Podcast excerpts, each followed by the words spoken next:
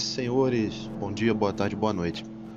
A gente está retornando com a atividade depois de uma semana de prova prolongada e eu tô aqui para colocar para vocês esse assunto novo que ele tem uma relevância imensa para gente, tá? Principalmente a, a nível filosófico, cultural, tá? que é a filosofia perene. Primeiro, para você entender tá? o que seria uma filosofia perene, você tem que começar a, a desconstruir aquela ideia de escolas né, ou,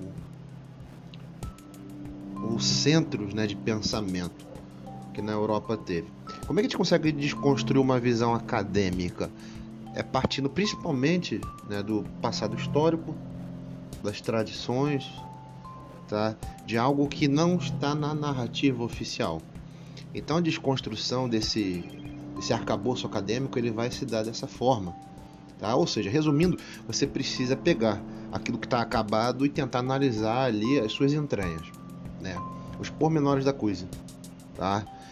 Então, a gente quando entra no ensino médio, principalmente ensino médio, que eles são os três anos finais do ensino regular que qualquer pessoa tem, nas ciências humanas, né, até pouco tempo atrás, você tinha ainda aquela consciência de que existe uma divisão entre a história, que ela basicamente ela precisa da narrativa e do fato, e você tem a noção do que seria né, a geografia, que ela se divide em geografia política e física, e ela recebe essa influência da sociologia e tudo mais. Então você passa do seguinte ponto, melhor, você parte do seguinte ponto. Você tem que analisar que boa parte do conhecimento nosso do Ocidente ele, ele vem de uma corrente tradicional, mas que ele não é uma escola fechada em si mesmo, tá? Aquela velha ideia que o, Renan, o René Guénon ele colocava, né? Que seria os dois conceitos básicos primários, né, chamado de esoterismo com S e o esoterismo com X. Márcio, qual a diferença entre um e outro? Quando se refere a esoterismo com S, é o conhecimento que ele já está ali adormecido no indivíduo.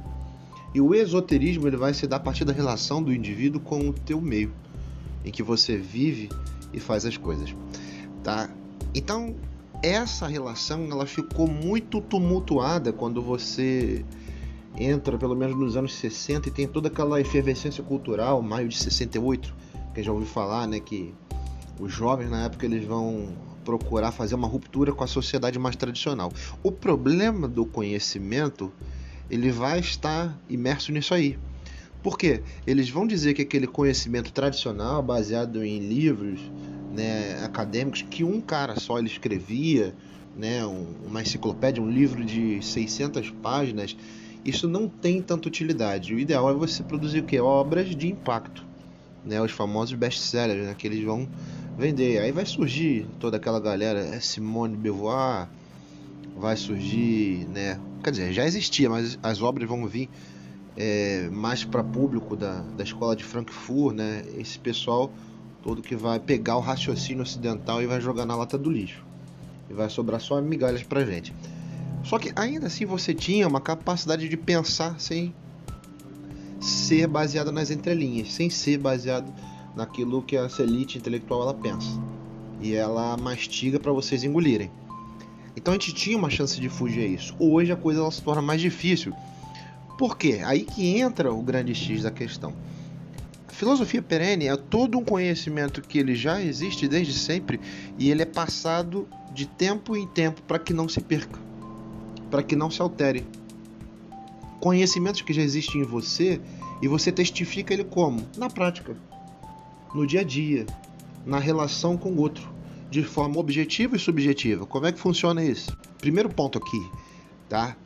É o que vai ser lançado pelo Wilber, que é um pensador alemão, tá? Ele vai dizer que para a gente entender a filosofia perene é necessário você ter a noção do que seria a cadeia do ser. E esse termo ele é sensacional porque, gente, o que é a cadeia do ser? É você entender que antes de você havia alguém que já tinha um conhecimento de coisas e antes desse alguém veio uma outra pessoa, tá? Grandes obras né, que o Ocidente hoje ainda tem, a própria Bíblia, Ilíada e Odisseia, eles são obras que assim eles ganharam notoriedade, eles serviram para inspirar gerações de, de filósofos e literatos. Por quê? Porque ele foi escrito com auxílio de pessoas. Você tem uma metanarrativa e você tem narrativas menores ali. O que, que isso quer dizer, Márcio? De outra forma, é como se você estivesse assistindo um filme.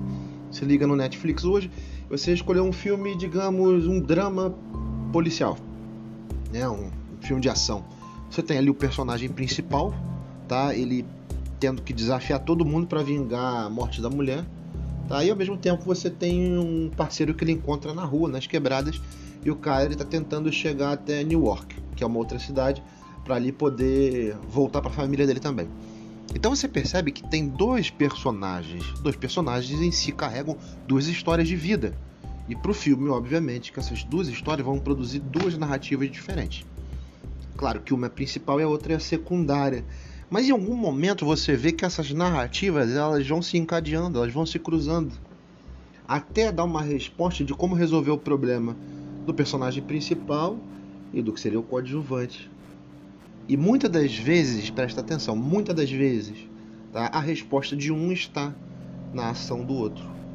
Isso traz o que pra gente hoje? A ideia de viver no coletivo, algo que a nossa sociedade ela perdeu. Perdeu de forma artificial, claro, porque você tem família, você tem vizinhos, amigos, tudo mais. Mas as relações elas estão diluídas, como diz aquele famoso pensador de Facebook que a galera gosta de botar ele.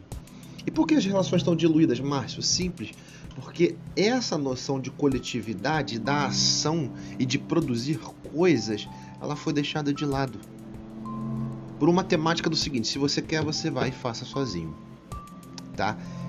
Partindo para o ponto hegeliano, eu queria que vocês entendessem outra coisa. Tá, então falando de Hegel, né, o idealismo alemão, que de todas as revoluções que a Europa vai ter, não existe uma maior. Márcio, você não está falando uma besteira aí? Não. Pensem o seguinte, porque todos os grandes movimentos de massa na Europa, eles vão ser movimentos meio que cidra de final de ano, de champanhe, ou seja, eles vão ter efervescência, vão explodir depois vão se diluir em alguma outra coisa que não vai dar uma forma nova, apenas vai mudar a forma da coisa que já existe. De que forma, Márcia? Por exemplo, pensa, a Revolução Francesa, o que, ela vai produzir? Ela vai levar a uma ditadura, ela vai levar a um movimento que não é democrático, que ela só vai cercear e botar um cadeado na boca de cada pessoa. Tá? Quando você pensa o renascimento, cultural, você tem que ter noção de que existem centros de cultura na Europa e cada um ele é controlado por uma família quase que dinástica. Ou seja, a família riquíssima vai investir no cara e vai falar: você vai produzir essa obra. Não, mas eu quero produzir essa. Então eles tentam chegar a um acordo de cavalheiros ali, um sentado de um lado da mesa e outro do outro. É como acontece hoje no Brasil, só que a nível político. Se antes acontecesse de forma cultural, até seria vantajoso para a gente que é o público mas a nível político o Brasil funciona assim. E outros movimentos também, como a, a Revolução na Inglaterra, gloriosa, só levou o quê? A ter uma disputa entre o parlamento e a monarquia. Você tem ali disputas que só vão solucionar tempos depois. Márcio, qual é a peculiaridade né, da cultura alemã? Simples. Você não tinha um Estado organizado, você tinha pequenos feudos só que a capacidade intelectual do homem, a capacidade associativa de um homem com outro, quando falo homem, são pessoas no geral, estava muito à frente de qualquer país outro na Europa. Porque a ideia é vamos produzir algo que vai ficar para a posteridade, que vai ficar para as próximas gerações e vai influenciar além das fronteiras do nosso país. Primeiro, para o Hegel ele vai colocar a noção de que do uno, ou a questão daquilo que é a unidade que compõe a vida, as pessoas e os acontecimentos. Tá? Acima do uno só Deus. Então ele vai dizer que primeiro você tem o que? Dentro do discurso sobre o uno, né? não é aquele jogo não, apesar de que o nome é igual. Mas, para que você tenha uma unidade linguística, cultural e de pensamento, é necessário você ter o que? Uma função intersubjetiva. Um nome meio, meio pesado para vocês, mas vamos lá. que, que é essa função? É você entender que duas pessoas podem conversar sobre algo e se entenderem sobre esse algo. Ou seja, um objeto. Né? Você está sentado na praça, vem um cara, né, que você não conhece, e chega e fala: Caramba, ali, aquela antena velha ali, ninguém usa ela. Né? Hoje em dia todo mundo usa internet, a cabo, né, ou, ou a rádio. Para que uma antena VHF? Né? Então vocês estão comentando sobre algo que está visível, mesmo não conhecendo. Se não houvesse um interesse sobre esse objeto, as pessoas não conversariam. Tá? Isso permeia o que? A cultura de um povo. A função objetiva seria o que? Identificar um objeto do discurso, tá? Mesmo que sua natureza não possa ser expressa positivamente, tá? Ou seja, por mais que você não possa expressar uma qualidade sobre aquilo ou dar a sua opinião, você tem que encontrar coisas nesse objeto para conduzir o teu pensamento. Tá? Eu vou dar um exemplo disso aqui no final. E o terceiro né, seria a função subjetiva, que é apontar a tarefa que a alma tem diante de si, união com o uno, ou seja, toda conversa, todo discurso tá, que você faz, não é um monólogo não. Você falou de frente pro espelho, ser ou não ser é a questão, né? Sou bonito ou feio, né? Eu tô ficando careca, não sei o que. Não, não é isso. Quando a gente fala de discurso, diálogo, é você conversar com a pessoa de forma sadia, entender que existem três funções. Primeiro, a intersubjetiva, que há um interesse das duas partes para se falar sobre algo. A objetiva é o que? É você entender que existe um objeto em discussão e que esse objeto, ele, nas sensações que você tem, os cinco, cinco sentidos, ele traduz a você interesses. Ele começa a gerar em você interesse sobre certas coisas. E a subjetiva é a interpretação que a tua mente ou a alma, né, a noesis, ela vai dar a respeito daquilo ali. Então preste atenção. Hoje a gente tem um período de de redes sociais, se qualquer discussão humana não passa por esses três filtros, ela é uma discussão rasa, é uma discussão que está fadada ao fracasso desde o início.